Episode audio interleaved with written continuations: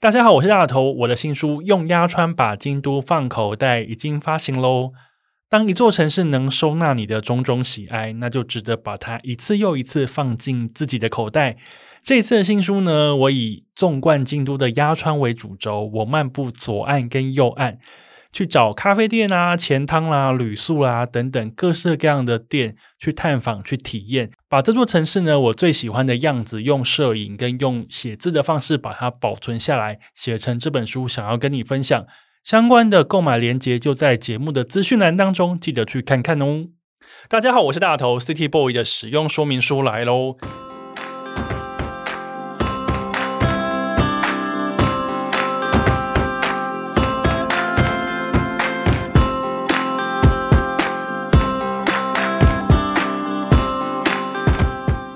嗨，我是大头，欢迎收听 City Boy 的使用说明书。这是一个从 City Boy 角度出发的生活风格节目，每一集我都会邀请一组来宾，和我从各种主题里面找到增进生活情调的方法。所以不管你是 City Boy 或是 City Girl， 都欢迎你一起加入。今天这一集的主题呢，叫做离职找自己，高雄男子10年北欧瑞典生活见学。不晓得现在正在收听节目的你投入职场已经有多久的时间了，在你认真打拼的时候，会不会有一个瞬间你会想停下来想一想，问问自己再继续这样下去好吗？今天邀请来这位来宾呢，他在瑞典生活了10多年，带着台湾人的角度呢去感受截然不同的北欧风土民情。而在工作多年之后，他下了一个所谓裸辞的这个决定。对于还没有准备好下一步就离职的这件事情，亚洲人怎么看？北欧人又怎么看呢？我想和他聊聊离职的决心以及离职后的生活。让我们来欢迎瑞典刘先生。 Hello 大家好。 Hello 大头。刘先生又来了。对，又来了。上一次是也在1年前左右来录音的。1年前的时候，对，我还是社畜。我也是。1年后我们重新在台北的录音室里面相遇，我们坐在同样的位置上，但是我们现在都是一个自由工作者的状态，自由之身。对对，你已经裸辞了。对对，然后你至少还是有工作，我现在是无业游民。哦，对，就是我是自由工作者。对，我在瑞典的那个社福系统里面登记的是失业者。我是因为我没有在那个有收入了嘛，也没有税收，所以就是登记是这样。那在台湾的话，我本来就是一直都没有工作的，因为没有在台湾工作过，所以我在两个国家的系统里面都是认证的无业游民。那今天节目为什么会邀请无业游民来呢？我告诉大家，我们上一季呢也是有一个裸辞的男子是黄明进，他的那一集收听率真的还蛮好的，显见有很多人在想着要离职找自己，要裸辞。然后那一集之后呢，我又邀请了刘先生来聊裸辞，他是一个北欧式的裸辞，他的角度跟观点不一样。然后之前还有很多集以前，我邀请过一个那个垃圾文界的一位美少年，他是一个 KOL， 在网络上他非常有名，他当时来的状态呢也是一个离职的状态。我的节目呢就是无业游民的港湾。给大家来取暖的一个地方，同时也给大家有这个想法的人，他们是不是可以有一些建议。因为其实做这件事情你还是会有一些顾虑的嘛，不然的话大家全部都裸辞就好了，干嘛还要工作呢？是不是？不过今天邀请刘先生来，我想先问刘先生，在你裸辞之前，你的工作的这个年间是多长啊？对，我在瑞典总共是12年嘛，那其中2年念书，10年工作，所以其实工作已经是满10年的状况了。然后这10年是就是没有间断的，就是没有说中间有辞职然后休息一下再出发，永远都是辞职之后，甚至有大部分的时候是辞职之后，比如哪一个礼拜5走，然后下个礼拜1就直接上新的工作。等一下，礼拜5走，礼拜5离开上一份工作，过了一个周末，下星期一马上去新公司报到。对，而且我记得有连续2份工作，好像都是这样子的状态。等一下，你有那么爱工作？就是可能也有啦，但是就是也是因为像可能台湾也一样，你在离开一份工作的时候，你有所谓的叫做 notice period， 就是你要让前一份公司有时间准备，你不能说不好意思我要走，然后隔天就走。他们你一开始进去的时候合约就有签说你要走的时候至少要给1个月到3个月，那通常很多公司3个月，所以下一个公司他们要招人的时候，他们总不能说我要等你6个月，所以他们希望你越早开始越好。所以这可能是因为我人太好，就是都会答应下一个公司说好，那我就马上上工。他们当然感到开心啊，有人马上可以用。可是呢，这个就是你知道，人有时候太年轻的时候就不知道为自己想，为什么要为公司想呢？他想要让我早点上工，我晚个2个礼拜上工有差吗？虽然说我少了2个礼拜的薪水，可是我过得舒服啊。说得好。刚刚他讲的最后那 一整段啊，什么为什么我要为公司想呢？这个就是一个在职场打滚很久的老屁股会讲出来的话。没错，你一开始在职场里面，在刚开始进去的时候，你想要拼事业的时候，你大部分想的就是应该说委曲求全吧，觉得说没关系啦，反正这边多做一点，或者是没关系啦，今天加班加晚一点，诶，说不定主管就会看到我咯，或说不定公司就会更喜欢我咯。可是到最后你还是会发现，哎，我就是公司的那个小棋子，而且还可以替换哦。天哪，我要哭了。对，没有人是永远不会被取代的。哎，那我想要先问刘先生，你过去的工作经验，你做的是哪些工作啊？对，好，我的背景是就是行销公关类，但后来都是做行销类，而且一直就做的是所谓的这个办活动和行销活动的这个部分。那大概做了这样的事情做了8年，然后一直到最后的工作的2年，我是在一个非营利组织里面工作。一开始其实做的是跟行销活动没有关的工作，那个时候本来很开心，想说哇，我终于可以离开这个行销活动，因为如果听众是在做行销或做这种事情的，就知道它是一个很费体力脑力的工作，做牛做马，做牛做马。而且你不要觉得说到国外工作就是不一样，还是一样，没有，就是国外的牛跟马。就是好像表面上比较高级，但你还是牛和马。还有就是那个累的跟瑞典的狗一样。没错，狗都没有你累。对，而且你的抗压性要很大，就是在活动现场会有，就是你办活动怎么可能不出状况？所有的状况你都要预想到，所以就这样的工作其实它不是一个对身心很健康的工作，尤其是很多时候办活动这件事情可能是在傍晚或晚上或周末，所以表示说你的工作时间也要很弹性。那你当然可以说哇，那我周末礼拜6办活动我要工作，那我礼拜5可以先不上班，理论上来讲是没错的。问题是如果你隔天就要办活动了，你前一天可能不工作嘛，你前一天可能不回人家的讯息嘛，所以它变成是一个工时很长的。那我最后那2年在这个非营利组织的时候，一开始不是做这相关的，一开始是做一些新创的媒合，后来不小心就是让公司发现了我可以做活动这件事情，后来就一直被抓去不断的做活动，然后也让我觉得说可能这个就是人的本命，就是你可能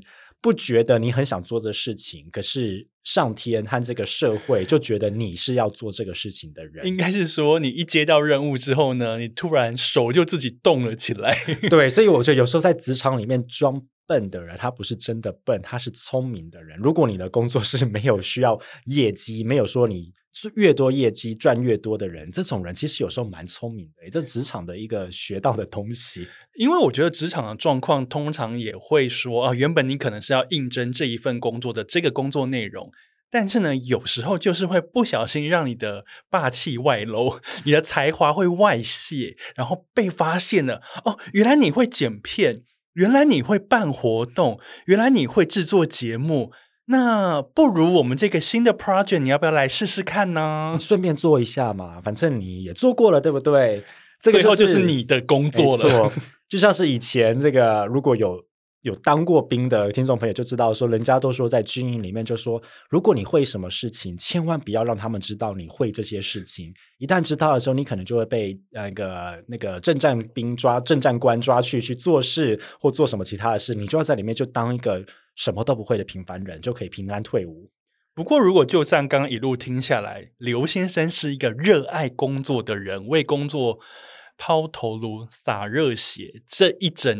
整个在瑞典的10年的工作这个职涯里面都是这样，不管是在行销公司或在非营利组织里面，你都是这么热爱工作奉献工作的一个人。那关键的问题来了，是什么样子的契机你觉得说不然老子就来离职，而且我要裸辞，我不找工作了，林北就是要走，是在什么样子的时间点？对，我觉得其实有很多的事情促使这个因素的发生。那几个事情呢，一个是说有一天就忽然惊觉自己说，哎，我马上工作要满10年了，哎，那你就看你过去10年，其实它是一个工作强度很强，然后一直不间断的这个状况。那当然很多人会想说，大家对瑞典或北欧的印象说，那你们工作应该是轻松的吧，应该是没那么有压力的吧。一部分上来是，如果你是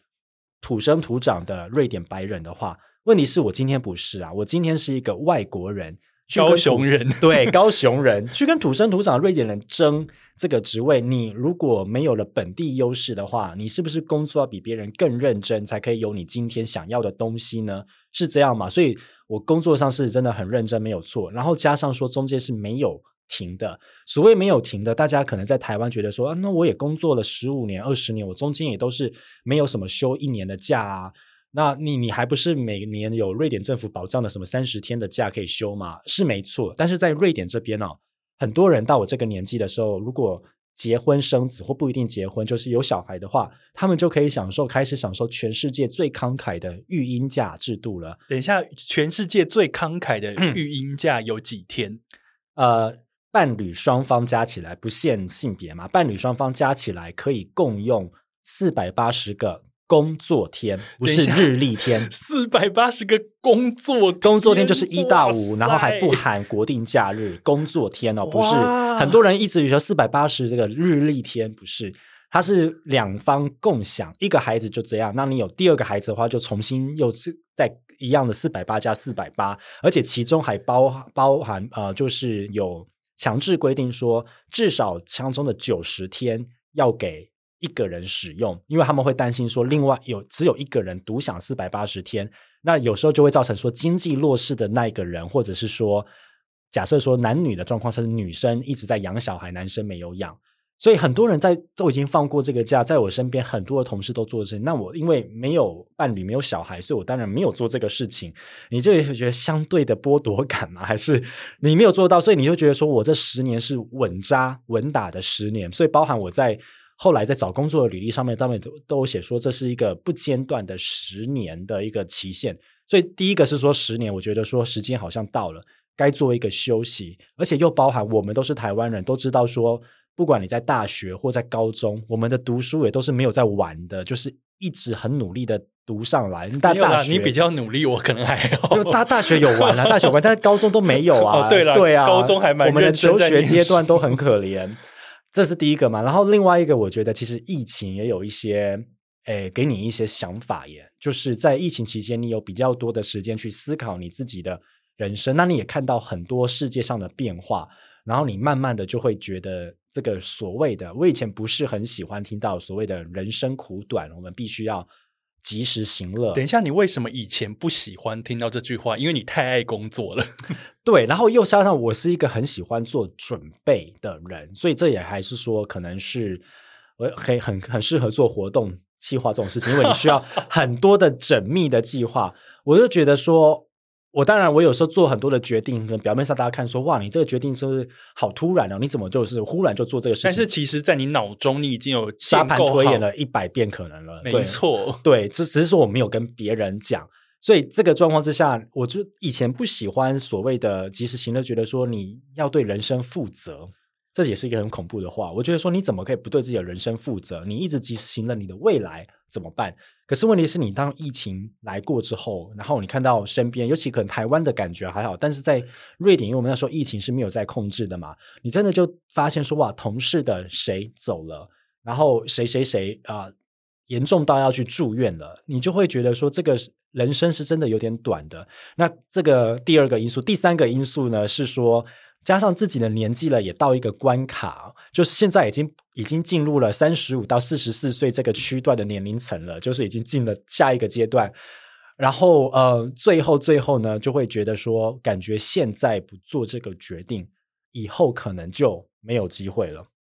我就忽然有这种觉得说好像一切到了这个阶段。然后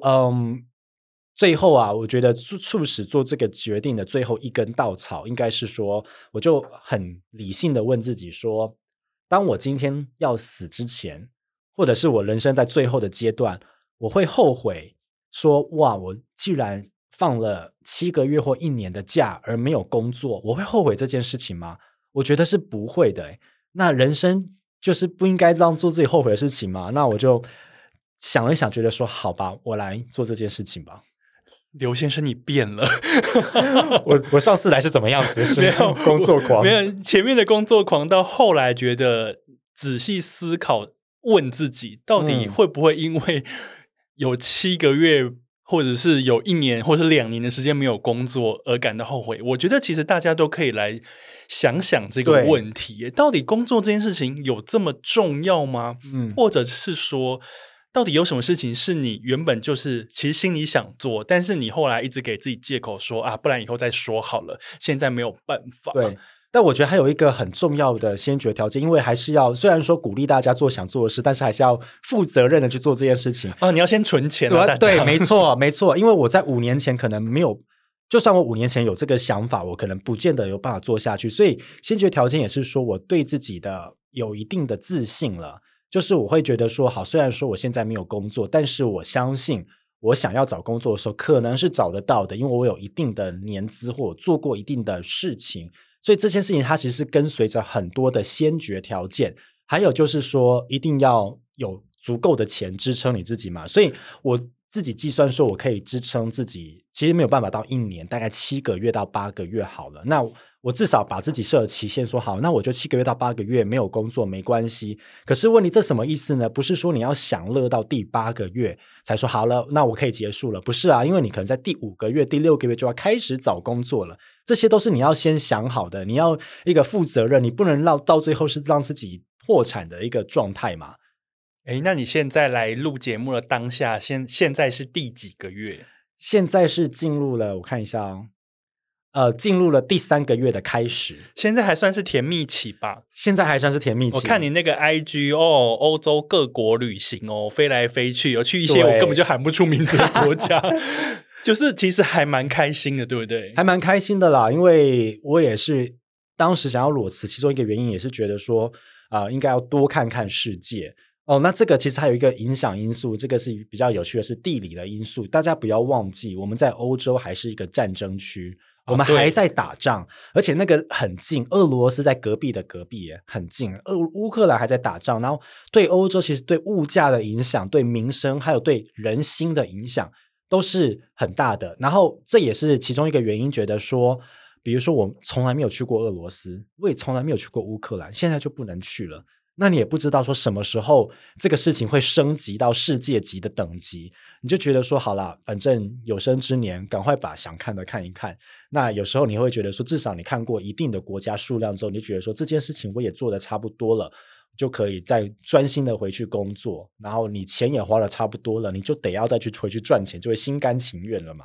不过我还蛮好奇的，像你的工作的年资跟你工作能力，其实应该算是在职场上都有目共睹。可是还好啦，还可以啦，还可以。但是呢，当你提出说好，我现在要离职，而且我是裸辞的这件事情的时候，请问不管是你的同事或是你的主管等人，给你什么样子的回应？回应上蛮两极的，就是先说同事这边好了，同事大部分是。当然会感到讶异，因为真的是没有任何的征兆。我这个人是不太会去显露说我想要做什么事情。真的吗？因为有一派人是会在，比方说会在脸书或者在 IG 或者在个人的社群上面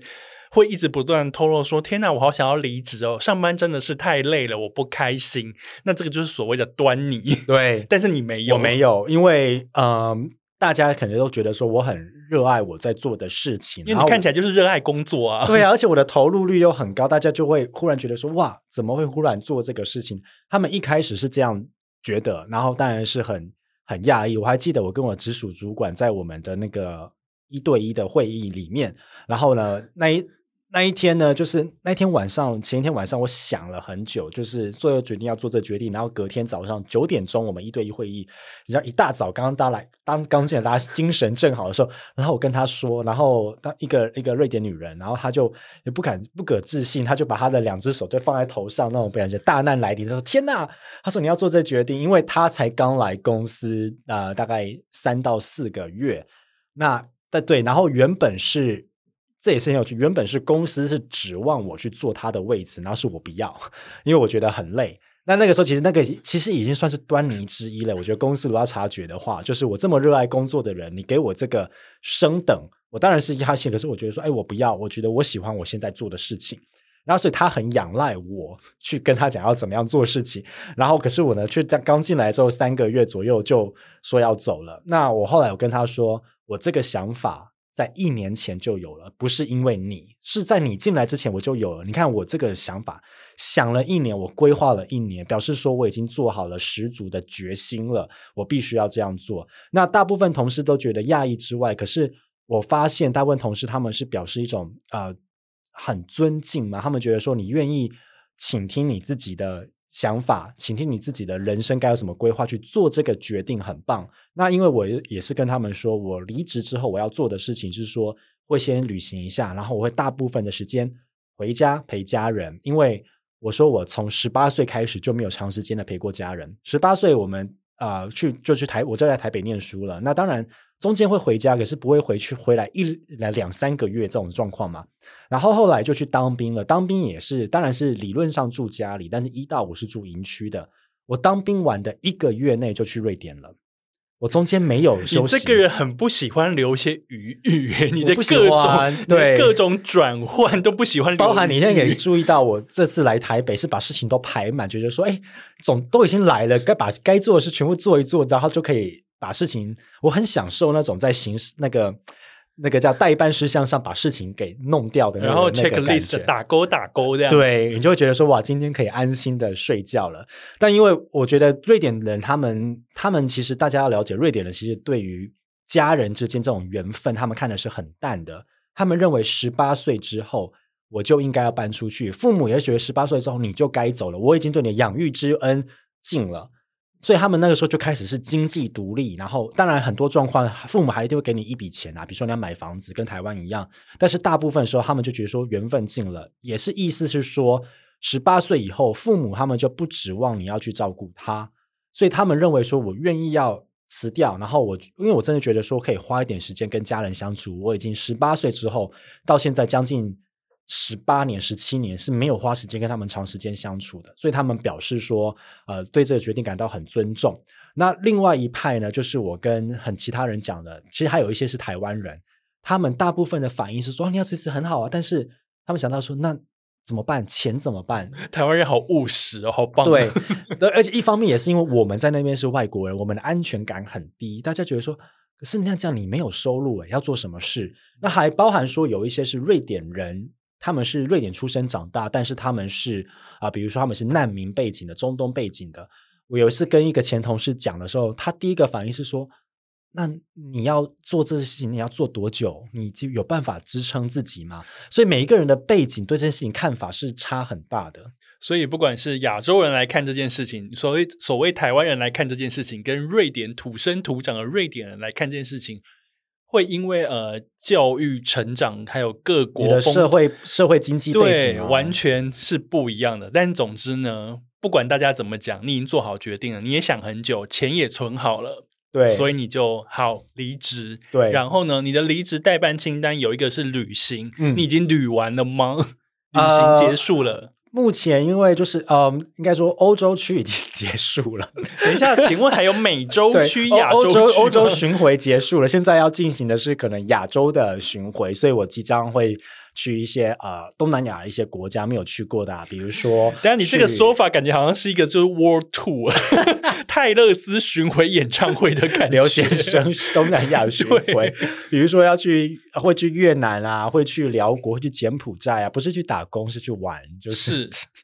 OK。 所以旅行是一个，然后回台湾跟家人相处，现在你已经正在执行当中。对，正在执行当中，就是目前现在是大概我回台湾已经现在满2个礼拜。其实我过往的大概在瑞典的12年，每次回台湾就是2到2周是就是最常见的，可能有时候比较幸运一点的话3周，那可能4周的话好像有一次回台湾是4周，但是大部分就是2周的时间。你要想象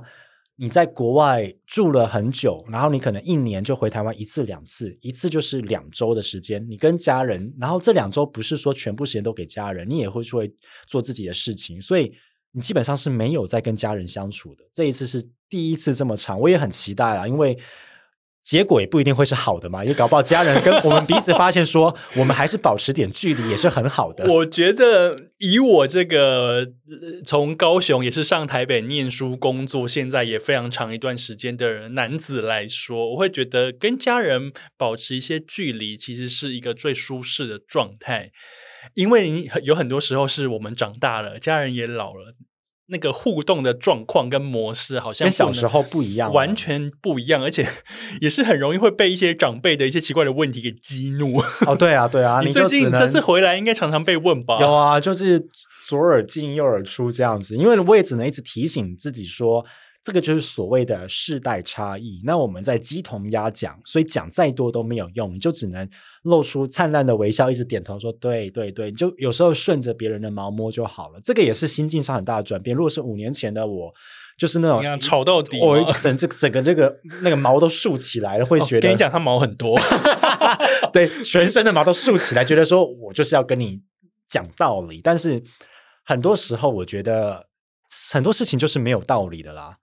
就是就像是说，好，你今天我们讲这个主题裸辞，你说它要有道理吗？有时候不是，有时候它是一个你自己的一个心之所向嘛。你觉得我现在想做这个事，因为我在这个年纪的这个关卡，这件事情我觉得是必要的，那我就去做吧。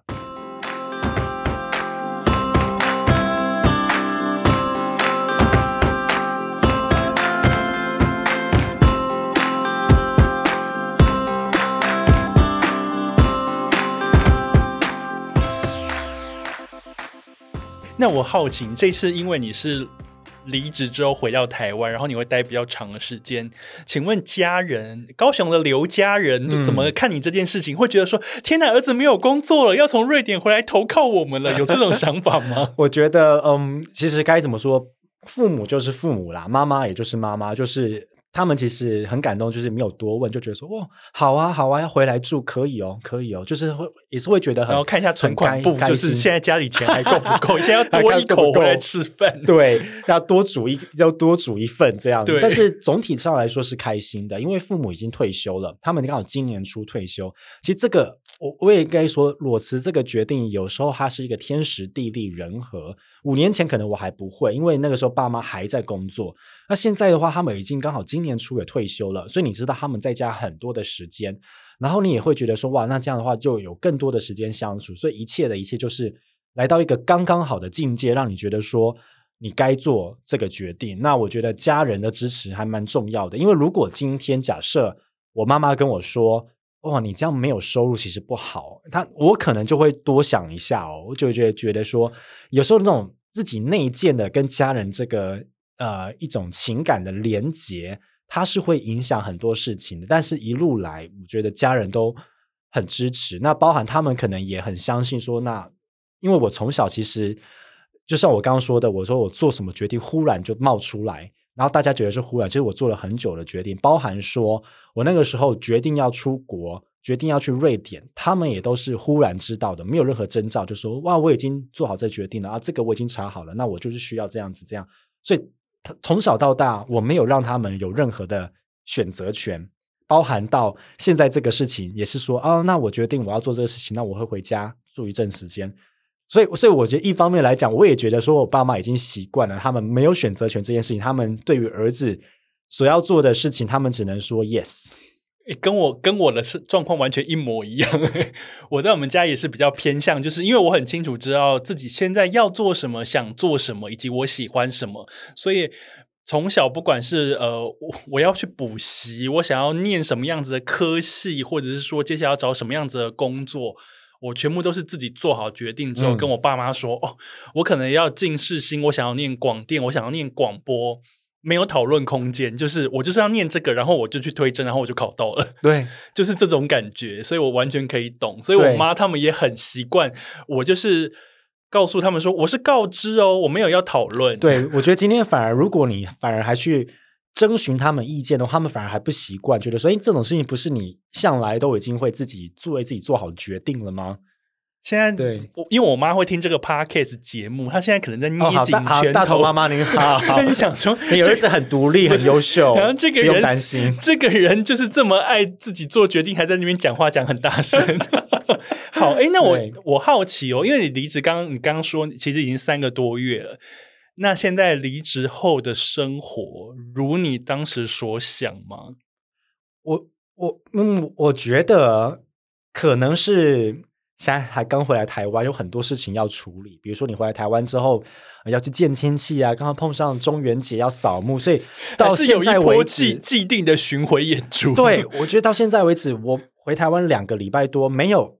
一天是整天待在家里，这原本是我的想象。我原本想象是说，哇，我会有好多的时间，我开了一个书单，我可以把这些书看完，然后有哪些影集是我之前很想看找不到时间看的，哇，太棒了，全部都可以做到。现在没有，而且我是从6月30号那天是最后一天离开在公司工作嘛，7月1号开始，这就是我的个性上有时候我觉得要改变的地方。我6月30号那天是个礼拜五，我记得可能记错，不好意思，但是隔天我就开始出去我的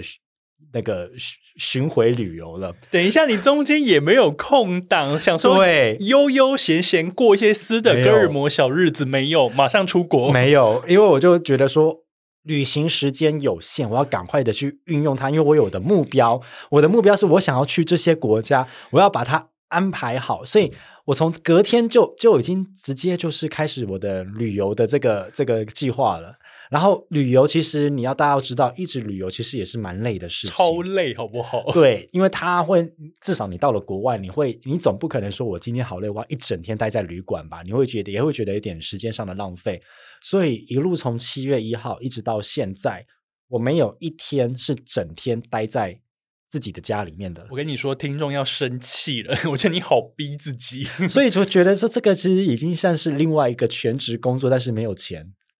但是做的事情是让你自己开心的。所以有时候我在想说，就比如说像现在大头你自己也是接案者自由工作者，那身边有一些人是这样子，那我曾经有跟他们聊到说最大的差别是什么。那当然你一开始一定会担心说你的经济状况是不是跟之前的在这种有规模的公司比起来，因为毕竟那个是稳定的，只要人家公司还在，你还会有工作。那你自己接案的话，就是你做的多可能赚的多，做的少赚的少。可是有一个最大的差别是，我听到的是说你是开心的，你在做让自己认为自己是可以做的事情，而且是自己做的得心应手的事情，自己做的也会开心的一个事情。虽然说你的经济上可能不一定像以前那么稳定，有时候多有时候少，可是那个就是我觉得是所谓的叫做有失就有得，有得就有失啦，这一个状况。我觉得以我现在担任自由工作者现在超过1年，大概1年3个月的状态下，我已经抓到自由工作者的节奏。那因为我本身就是一个喜欢为自己安排事情的人，所以每个人看我都会想说你最近很忙哦，我就说对，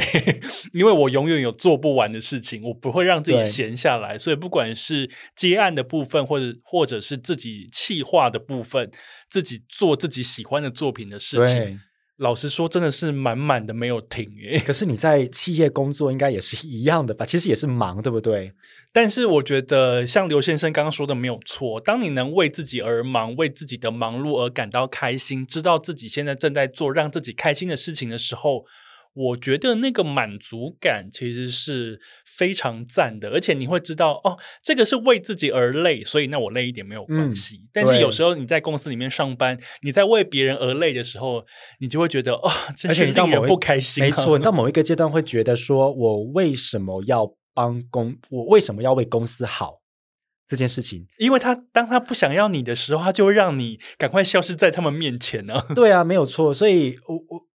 这个其实我搭配我前几天在听的一些国外的一些 podcast， 我觉得他总结下来是说，年轻的世代其实我们都还是可以算年轻啦，因为你知道现在听说好像内政部他们对于青年的定义有调整，因为现在台湾人很老。那现在要调到几岁呢？好像听说好像45岁以下都可以算是青年欸。天哪，那我还是太好了。对，我也还是对。所以我在想说可能是全球这个趋势一个年轻人，比如说中国那边有所谓的躺平，那日本好像本来就有一样的类似的词，很久之前就有了。那美国之前有一些所谓大辞职潮，然后就是我觉得好像全世界的年轻人会有到一个资本主义到一定的地步之后，大家会觉得说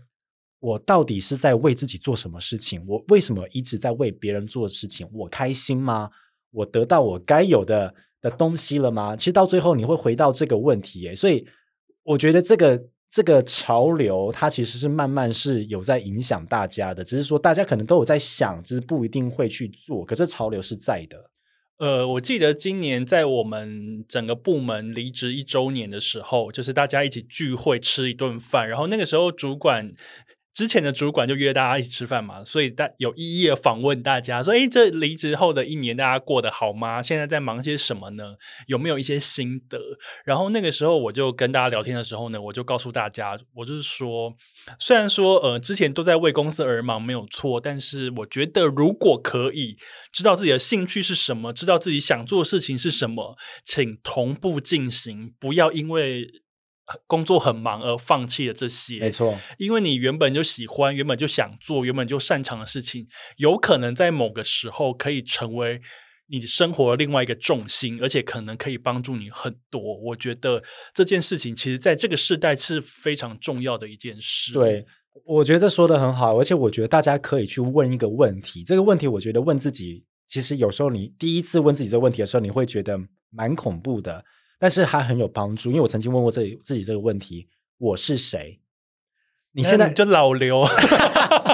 不是，我是说你在社会上的角色是什么？然后当我第一次问这个问题的时候，我发现我所有想到我是谁都是跟工作有关。比如假设你说你就是那个 title， 对， 对，假设说我是这一间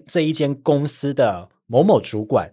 那个时候我问我自己我是谁的时候，我就说对啊，我是这一间大企业的一个行销人这样子。然后你就开始想说我只有这样嘛，你开始去想你其他有没有其他的称号。那当然我还有一个身份，就是说在台湾至少人家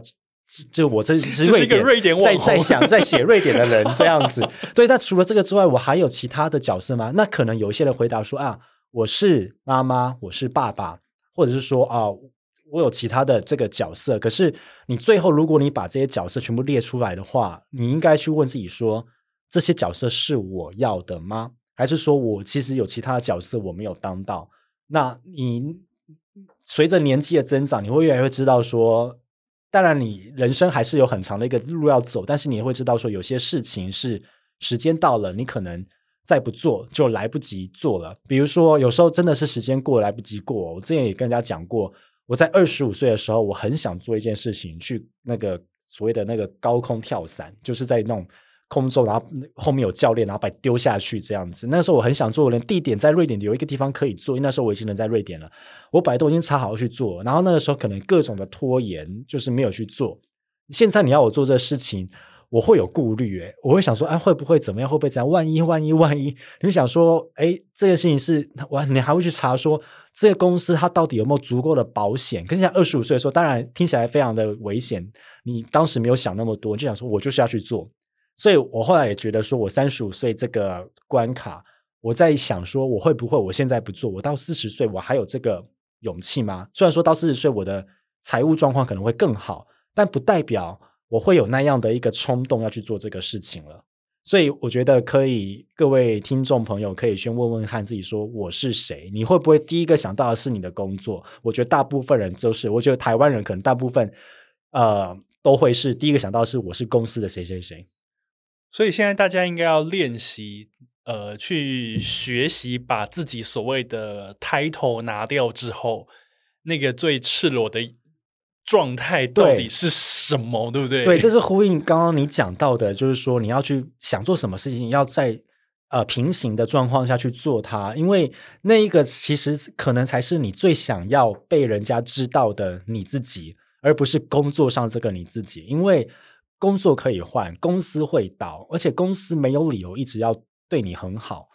所以你应该是要培养的是你另外那个自己到底是谁，而不是你公司上的这个自己。当然可能很多人，我不否认有一些很多人他们的职业发展是非常好的，他可能是当到某一个大公司的一个高层，那个可能已经很大程度的决定他的人生了，那如果他自己开心那是很棒的，可是我觉得可能对大多数来讲不是这个状况啊，那你应该要去培养你到底是另外那个谁，不然你今天会遇到一个很大的危机。我觉得很多人的中年危机可能是这样来的，当你不小心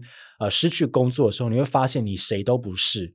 那这个时候你是一个心理上很大的危机，所以我觉得培养兴趣很重要。那如果我去看瑞典人的话，瑞典人他把工作和生活其实分得蛮开的，他一定有一个自己的角色，比如说我前老板很喜欢园艺，他会一直在工作之余就一直不断的经营他自己的花园，那他会称自己是一个 gardener， 他是一个，我是在公开有时候笑称说我其实是全职的园艺师，然后不小心来这边工作，在企业里面工作，所以这件事情他其实是可以办法把你的生活平衡下来的，也搞不好你开始培养出了第二个身份之后，你就不会那么的厌世，不会那么的讨厌原来的那个工作了。我觉得如果真的是可以同步进行着自己喜欢而且自己做了有成就感的事情，我觉得请务必多花一点时间去做，因为让自己开心真的是世间万物最重要的一个准则，就是要做让自己开心的事情。没错，这样。那第一个单元呢？哦，我们前面这样子好像那种布道大会哦，我们要就推行大家要裸辞嘛？也不是推行裸辞，我觉得应该是推行问自己跟找自己的这件事情。我觉得就现在的我们这个世代来说，我觉得它相当重要。那当然，如果在听节目的 City Boy 跟 City Girl， 你们现在才20几岁，我觉得真的是恭喜你们。恭喜你早点知道这个道理，早点过好一点，早点知道这个道理，早点做好准备，早一点遇到自己真的超喜欢的一个生活方式。那最后呢，我想要问一下刘先生哦，就是你现在是一个无业游民的状态，可是你获选为海外杰出青年对啊，这个我们台湾国家所选出来的海外杰出青年，你以就是在瑞典的这个部门，有这个部门吗？就是你入选了。对首先就是说很高兴是国家认证的青年，就他们真的，因为他们的定义就真的就是45岁以下，就是你还是符合这个资格，所以各位正在听的人，那比杰出更重要是被认证为青年。没错，我觉得这个青年这两个字，我觉得真的是让我现在35岁的，我觉得哇，与有荣焉，这被认证。对，那当然就是。也是因为说就是在瑞典那边我们的驻外使馆，因为这些资料都是分送给各国驻外使馆，然后他们就有来问我说你要不要试试看，然后我看了一下说准备一些资料好了就丢丢看这样子，因为也是帮助我们当地的驻外使馆的一个业绩吧，我在想但是然后就很幸运的有得到这个青年的头衔。我觉得好赞哦，想到我的朋友里面竟然有一位是国家认证的海外杰出青年，而且现在还来上我节目叫大家赶快去离职对，叫大家说其实杰出都是一部分但是真的离职是真的哦，赶快去离职没有啦，我觉得真的还蛮赞的。那当然呢，我们今天找刘先生来其实有2大主题哦。那第一个部分我们聊裸辞，聊找自己的部分，那我们休息一下马上回来，因为等一下还有一件更重要的事情要请刘先生跟大家分享，稍等一下马上回来。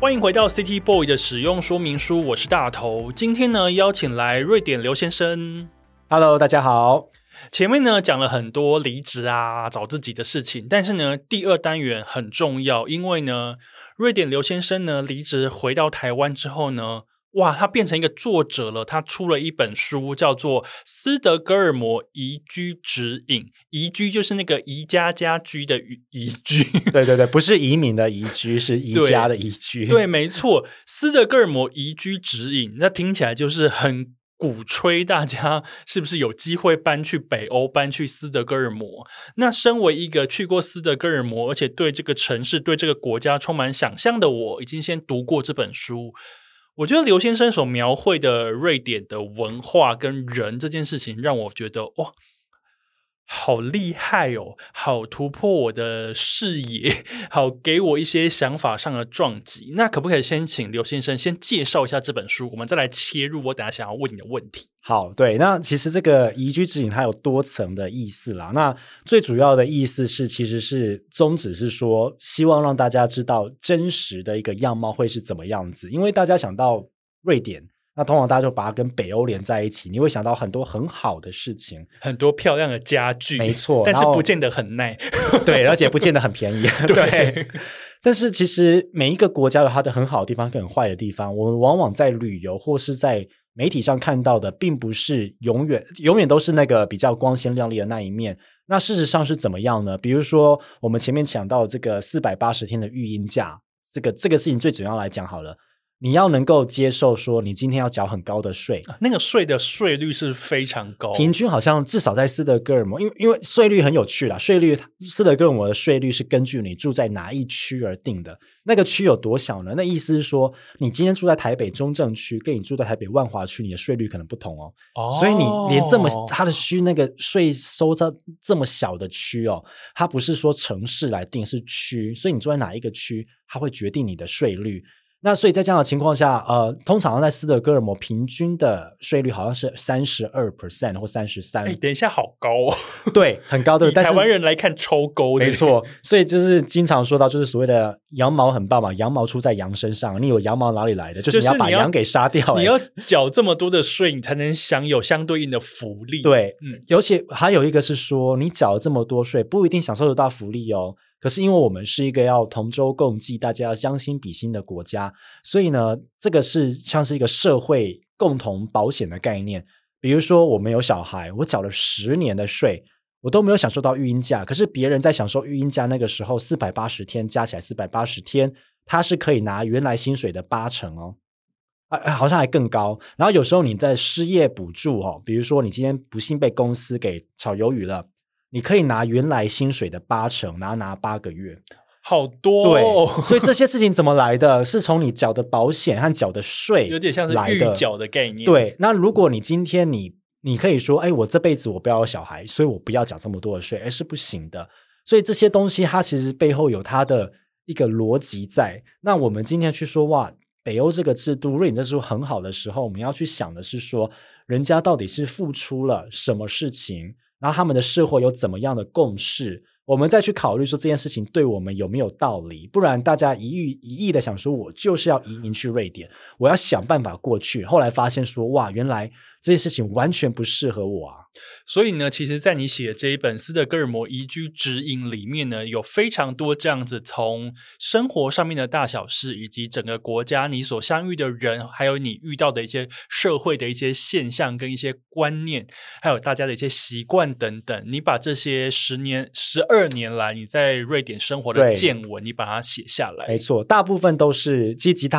是我已经亲身经历过的人事物把它写出来。那当然我的这个所经历的范围有限嘛，比如说对于瑞典的育儿的方式啊，瑞典的这个小孩子的教育系统，这个我就没有很多的琢磨，因为我没有亲身经历过，我就觉得我没有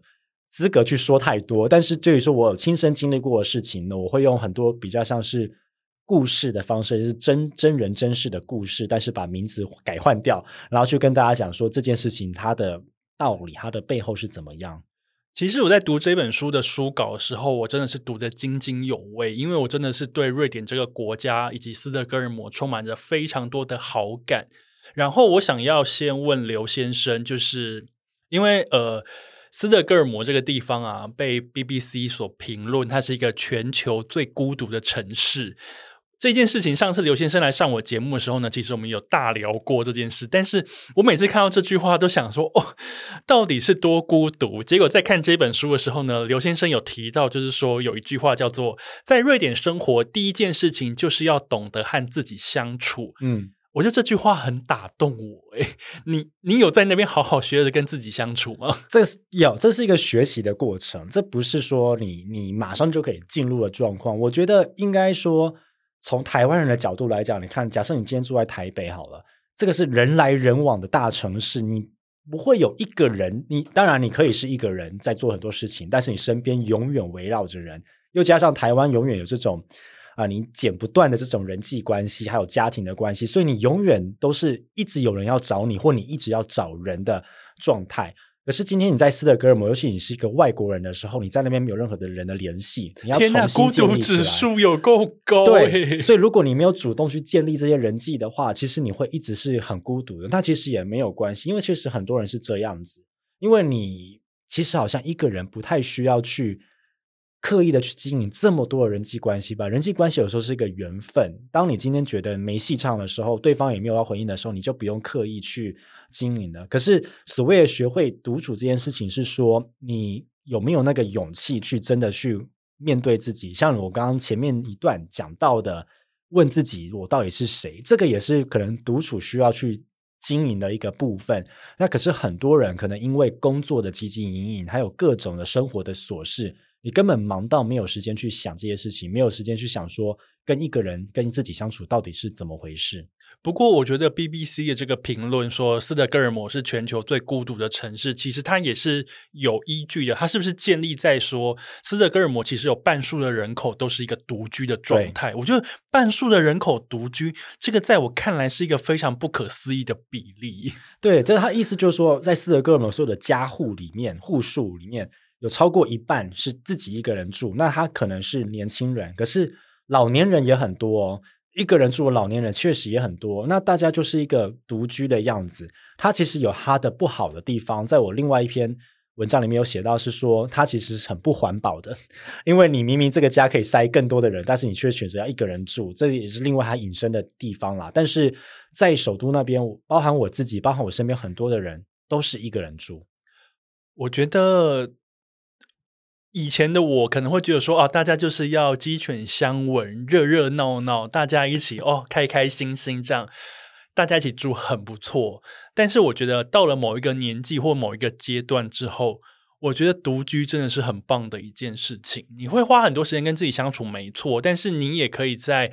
属于自己的空间里面很自在的做自己喜欢的事情，然后去享受那整个空间的气氛。而且感觉好像你自己一个人独居了之后，你就很难再回去说你要去跟别人合住。那伴侣那可能是另外一个状况，然后养猫也是另外一个状况。对对对，没错。对，但我觉得这件事情还蛮有趣的，在这个书里面有提到这个。然后呢，在书里面呢，我其实有看到非常多刘先生在聊一些瑞典的风土民情呢，冲击着台湾的我。所以呢，我想要挑几个点，以及我觉得听众可能会有兴趣的点。很好奇你会挑什么点？来来来，第一件事情呢，就是因为瑞典的桑拿这件事情，对，非常的就是深入于民间。桑拿就是有点像是那个叫什么蒸汽室，对，但它又不类似，对对对，就类似嘛，就是洗完澡之后呢，然后进去一个房间里面，然后用热水浇在石头上还是木头上，它有一个器具，然后随着它就会冒出很多的烟。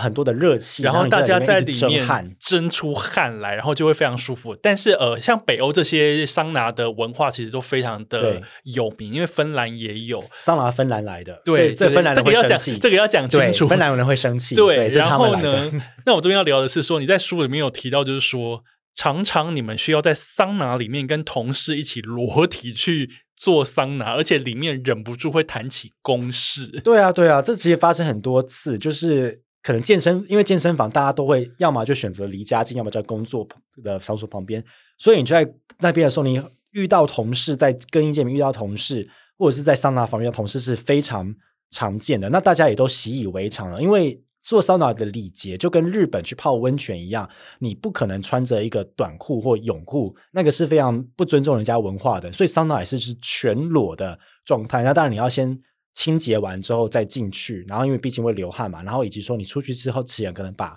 坐过的那个地方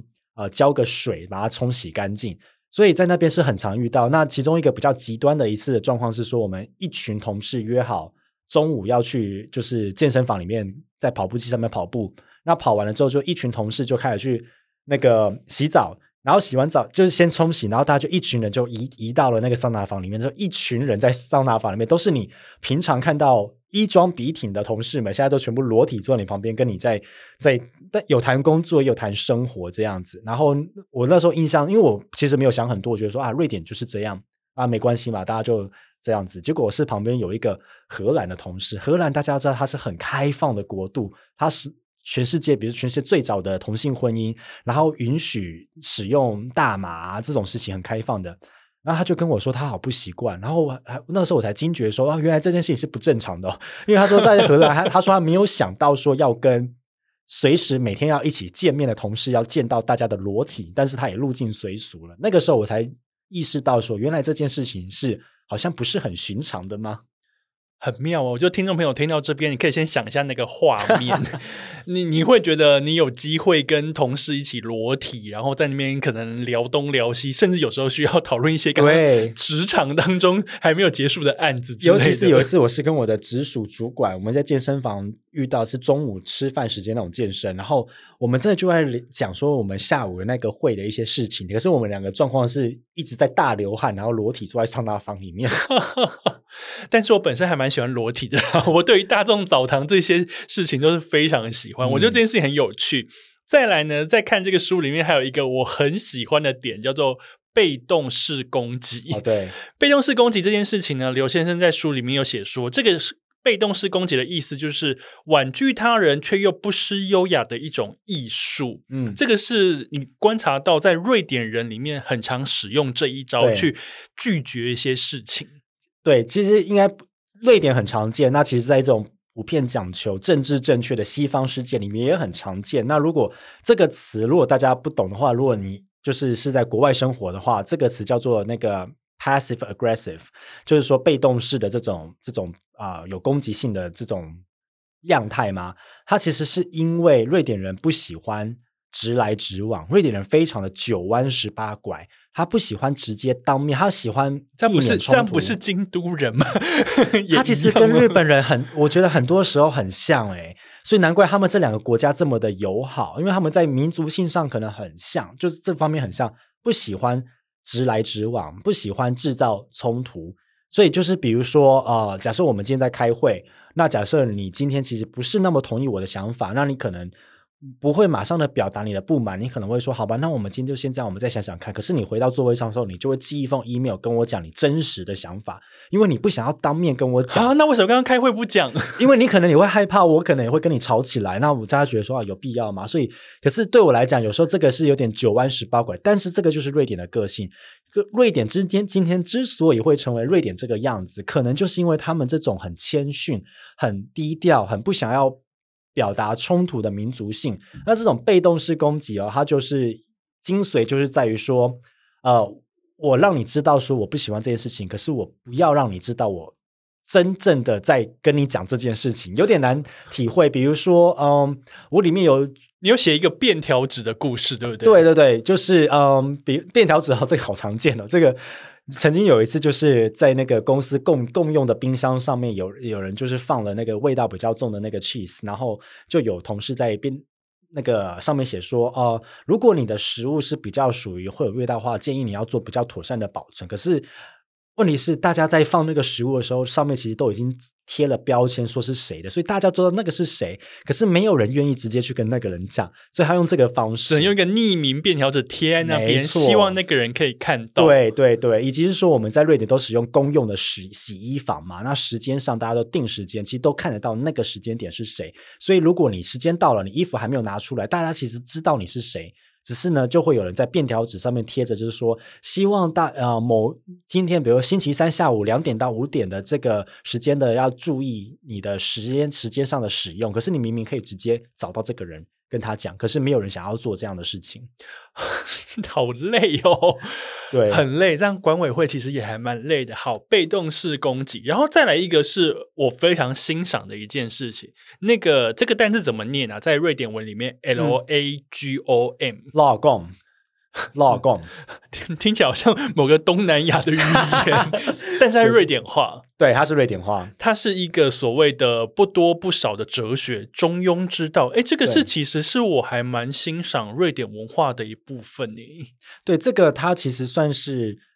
瑞典文化的其中一个很重要的精髓，他认为说刚刚好就是最好，那其实这个字他们在英文也没有办法翻译出来，更别说在中文了。那很多人我比较倾向于认同的中文翻法就是中庸之道，这个我们可能比较能够理解，马上就可以懂那个意思。对对对、嗯、就是说这个也提到前面讲到的，就是不喜欢极端的事情，不喜欢冲突，觉得说就是我们要刚刚好的去做很多事情，所以我们可能要懂得知足，然后懂得说这件事情做到点到好就好了，这样子。其实我觉得你在描述这一个劳工的时候、嗯、有一个非常有趣的事情，就是说你知道瑞典人遇到一些问卷调查要对一件事情评分1分到5分，他们一定不会选1分，或是也不会选5分，他们通常会在2、3、4里面徘徊。没错没错，所以这个、就是、所以他们不能表现出我就是有5分超喜欢这样子。我不知道耶、欸、就是这个是有点就是极端。所以有一次毕竟我新工作做行销嘛，那有一次那个时候刚到瑞典开始工作，然后在公司的时候我就要做那种客户的问卷调查，然后我就是用1到5的等第，然后那时候瑞典主管就提醒我，就说哦，瑞典人通常就不会选1和选5，所以他说我可以建议你用1到10，他可能就会觉得说他的 range 比较大，可以选1到10反而很难选。对对对，但是他说你可能会比较接近真实的状况。那所以包含是说我后来有到一个美商工作，那美国人可能比较直接，他可能就可以选1或选5，然后那个时候台湾人也会，台湾人也是对对，台湾人也会你说选1或选5这样子。台湾人的喜好就是去看那个餐厅的 Google 评论啊，一天到晚一大堆人爱打1颗星啊，哇！所以就是大家呢，如果使用 Google Maps 到瑞典吃东西的时候，应该不太会有1颗星，就是你对，所以你就是也要注意说，就是我们可能中间分数会落在一直在很中间，可能在4和3到4之间徘徊。天哪，这样无法辨别这样子。对。不过我觉得这一个不多不少的哲学还会延伸出所谓瑞典人的那个生活跟工作会平等会平衡的原则，就是我差不多时间到了，那我要下班了，接下来是我的时间咯，公司不能再来找我，我也不会处理公事。嗯，就是说大部分的情况或一般的情况真的会是这样子，至少你会有一个比较明确的分界点。那当然啦，加班这种事情很多人都会做嘛，比如说你知道你今天因为要接小孩或什么事情比较早走，公司是给你这个弹性的，你确实是可以早点走去做你的事情，可是你也要把事情做完，那不管你花多少小时把它做完就可以。可是问题是说，我觉得比起台湾来讲，它真的不会有台湾这么严重的就是我一定要加班这种感觉，你其实不加班是 OK 的，应该是说不加班才是正常的，是正常的。那你把事情做好就好了，你为什么还要继续做到这么多呢？ OK， 所以呢，这一个不多不少的哲学中庸之道其实是从这个地方出发，然后会扩散到许多瑞典人的生活习惯，甚至是整个国家的一个氛围，或者是你的人生哲理上都是啊。对，所以啊，天哪，我真的好适合瑞典。好，那再来就是其实性别平权这个部分在瑞典也是非常的明显，而且他们对于男性女性或者是更多的一些性别关系上面，他们是非常习以为常的。因为我看到留学生有写说，很多外国的女人会觉得跟瑞典男人交往时候他们有点优柔寡断，但是其实是因为他们会想要尊重另一半，会觉得说很多事情不是他说了算，他必须要带回家一起讨论。没错没错，这个而且这个还是瑞典的直男直接跟我说，他就说哦，他说瑞典的男人在欧洲男人来讲的话，就可能比较 feminine， 比较女性化，比较优柔一点这样子。那他也不是贬义，他就觉得说这就是这样的啊。那其实包含是说，尤其是你是从这种男性文化为主导的国家来的时候，你可能一开始会很不习惯欸，就是比如说你可能男朋友会一直问你的意见，然后希望你表达意见，那当然这个是很好的事情，可是久的时候你可能会觉得说啊，好累哦。然后或者是说你今天你说我们去吃什么，然后就说啊，我不饿，那你可能就是他就是不会带你去吃东西了，因为他就尊重你的意见啊，尊重你不饿。对，他不会跟你说哇，你好瘦，你真的要多吃一点，你可能期待可能啦，我说台湾女生可能期待听到这样子。或者是说你今天其实瑞典男人没有在帮女生拿包包的，我真的很少见到。我这次回来台湾，在路上看到很多男生真的很贴心，会帮女朋友拿包包。如果你去跟你瑞典男朋友说你要帮他拿包，他会帮你拿，可是他不会主动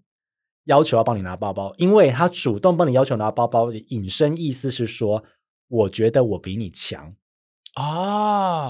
那个中庸之道又出来了，对，他要尊重你，对，那他会这样做是因为他从小到大看到他爸爸跟妈妈相处就是这样，他们是一样强的人。那包含其实像我的一个前公司的一个主管，他的老婆赚的是比他多的，我说男主管，那他的老婆赚的比他多，那这个也不是什么问题。那一直到我最近回台湾，我在听一些 podcast， 然后就是有一些节目在讨论说，哇，女朋友赚的比我多，他说他心态要怎么调整，然后我也觉得有点不可思议。你想说这个是一个议题吗？这是一个议题吗？就没关系啊，他钱比你多表示你们两个可以运用的钱更多，这不是好事吗？天哪，你已经变成北欧的形状了。对，但是我会觉得说这个应该说这个事情你在瑞典拿出来讨论，人家会觉得哎，不可思议，就是这到底有什么好讨论？对，钱多一点不好吗？对 ，OK， 所以性别不管是在男女方面，其实有非常大家从小就会学习到所谓的平权这件事情。那当然，后来你在瑞典的时候，你还有办过那个带着台湾队一起去参加他们的同志大游行，没错，就是2019年和2022年。那2023年这一次，因为我就裸辞到处旅行就没有办了，但2019和2022，等下杰出青年的社会责任呢？社会责任会在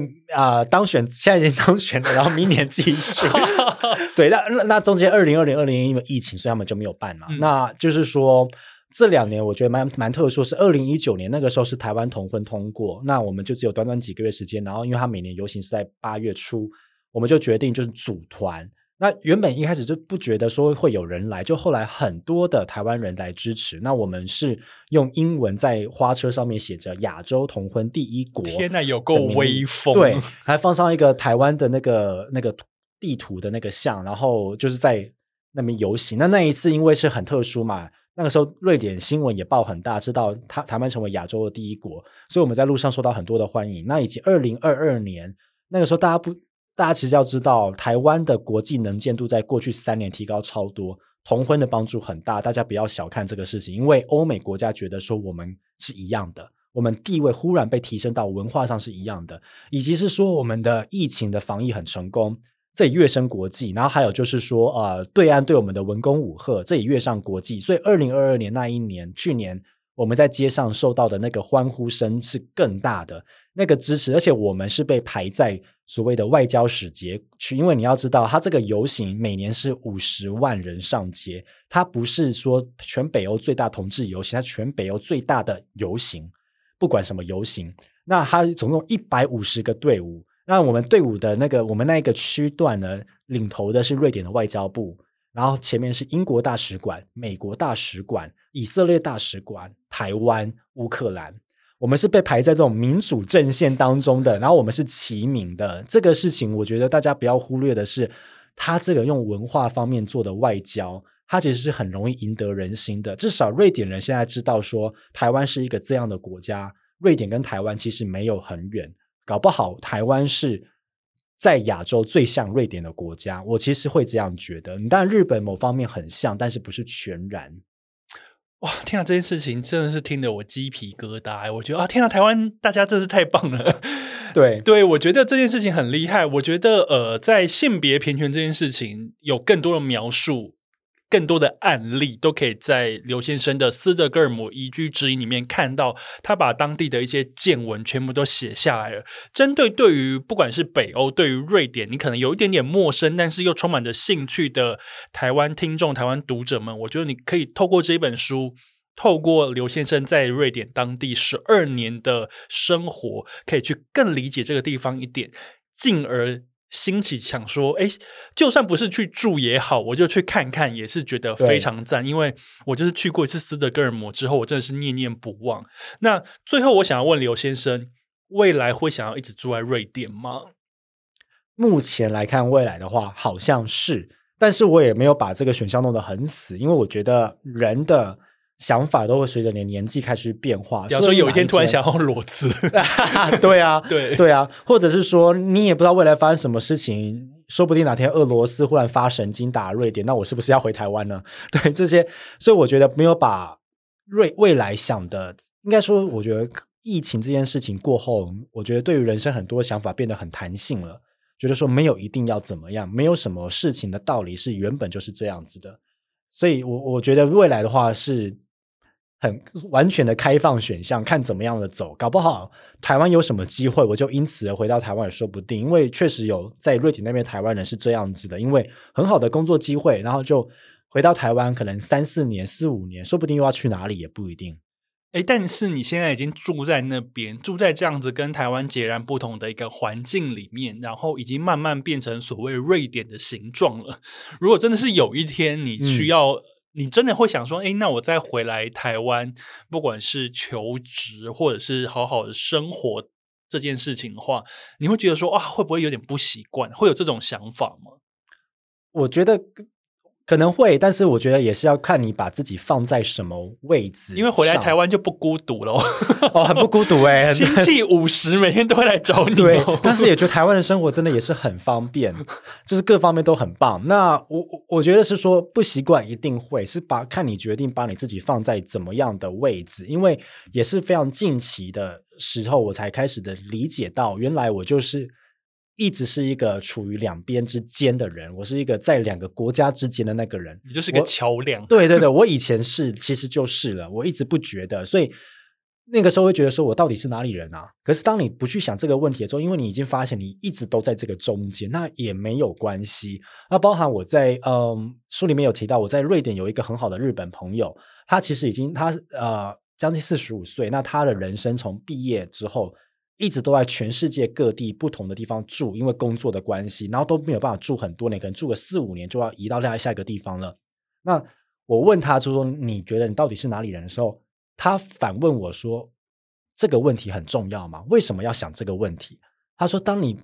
不需要去定义你是哪里的人，他说因为你这个事情想了之后你是没完没了去想，因为不会有一个真正的答案，除非你就是一直住在某一个地方，你就可以很真真切切的说我是高雄人，我是高雄3明区的人。他说没有必要，他说他从来不会去想这个问题，他把自己定义就是我就是地球上的一个人。那我觉得这个观点也蛮有趣的，这观点他给了我一个不同的一个视角去看，说我不需要这么的去设想，就是我很多事情不是黑与白，你不需要去说我一定要这样子做。比如说像今天讲提到裸辞这件事情，你也会觉得说你不需要一定一直都要做事情，要有一个工作，有时候你把自己抽离了之后，你看的是更多的。这个就是我记得我自己的 podcast 没有录到，就是这会透露年龄啦，就是如果大家看过《卧虎藏龙》这一部片的话，里面的那个男主角那个李慕白，对，李慕白就还是他是那个杨紫琼演的角色讲的，我忘记了。那他说当你把手握得越紧你什么都没有，当你把手打开的时候你拥有的是全世界。这个就是透露年龄的电影，但是我讲觉得你小时候看的时候不会有体会，你现在当然是真的会这样觉得。那包含回到说裸辞这个话题，我其实在辞职之后我得到更多的机会，这个是我没有想到的。我辞职了之后啊，我原来的公司的执行长有找我单独我去喝咖啡聊天，他跟我说我想要回去的时候拜托跟他讲，他会安排一个新的职位给我，不会是原来那个职位。可是如果我一直在那边做的话，你就不会有、那个、我得不到这个机会了、欸、OK， 因为人家觉得说你很开心，确实我也没有把我的不满跟他们讲，所以他们当然不会知道，这不能怪他们。那也包含说我离职了之后，有一些我合作过的公司有私下来写信给我说，那你未来有没有机会我们可以合作，哪有这边工作嘛什么的。因为你一直在那个地方工作，人家不知道说你其实不开心或不喜欢，其实我也没有不开心不喜欢，我觉得我要换一个事情做，只是人家预设说你就是不想走。所以有时候真的是你或做了一个事情之后，包含可能大头你一开始可能会觉得说哇我没有工作很彷徨，可是后来发现说其实我可以去开创很多的可能性，就算我不开创有时候他会自己找上来耶。对，没错，我觉得哇天哪，今天真的是一个非常励志的一集鸡汤类型促使大家呢去思考自己到底想要是什么，但是最后一句话送给大家，懂得自己想要的才能找到最好的。哦，这句话好棒哦，这一句话是我本人写的这句话真的讲得很好。好啦，谢谢海外杰出青年的夸奖希望大家把这句话呢也可以现在抄在你的小本本，对，抄在小本本上面设在手机桌面那最后呢，最后的最后，刘先生的新书《斯德哥尔摩一句指引》在你收听这期节目的时候呢已经发行了，请支持，然后同时呢关注刘先生的粉丝团，名称叫什么呢？就是瑞典刘先生就会找到了，你只要去 IG 或那个脸书上搜寻瑞典刘先生就可以找到咯，而且是海外杰出青年刘先生。谢谢刘先生，我们下次见，谢谢大头，拜拜，谢谢大家，拜拜。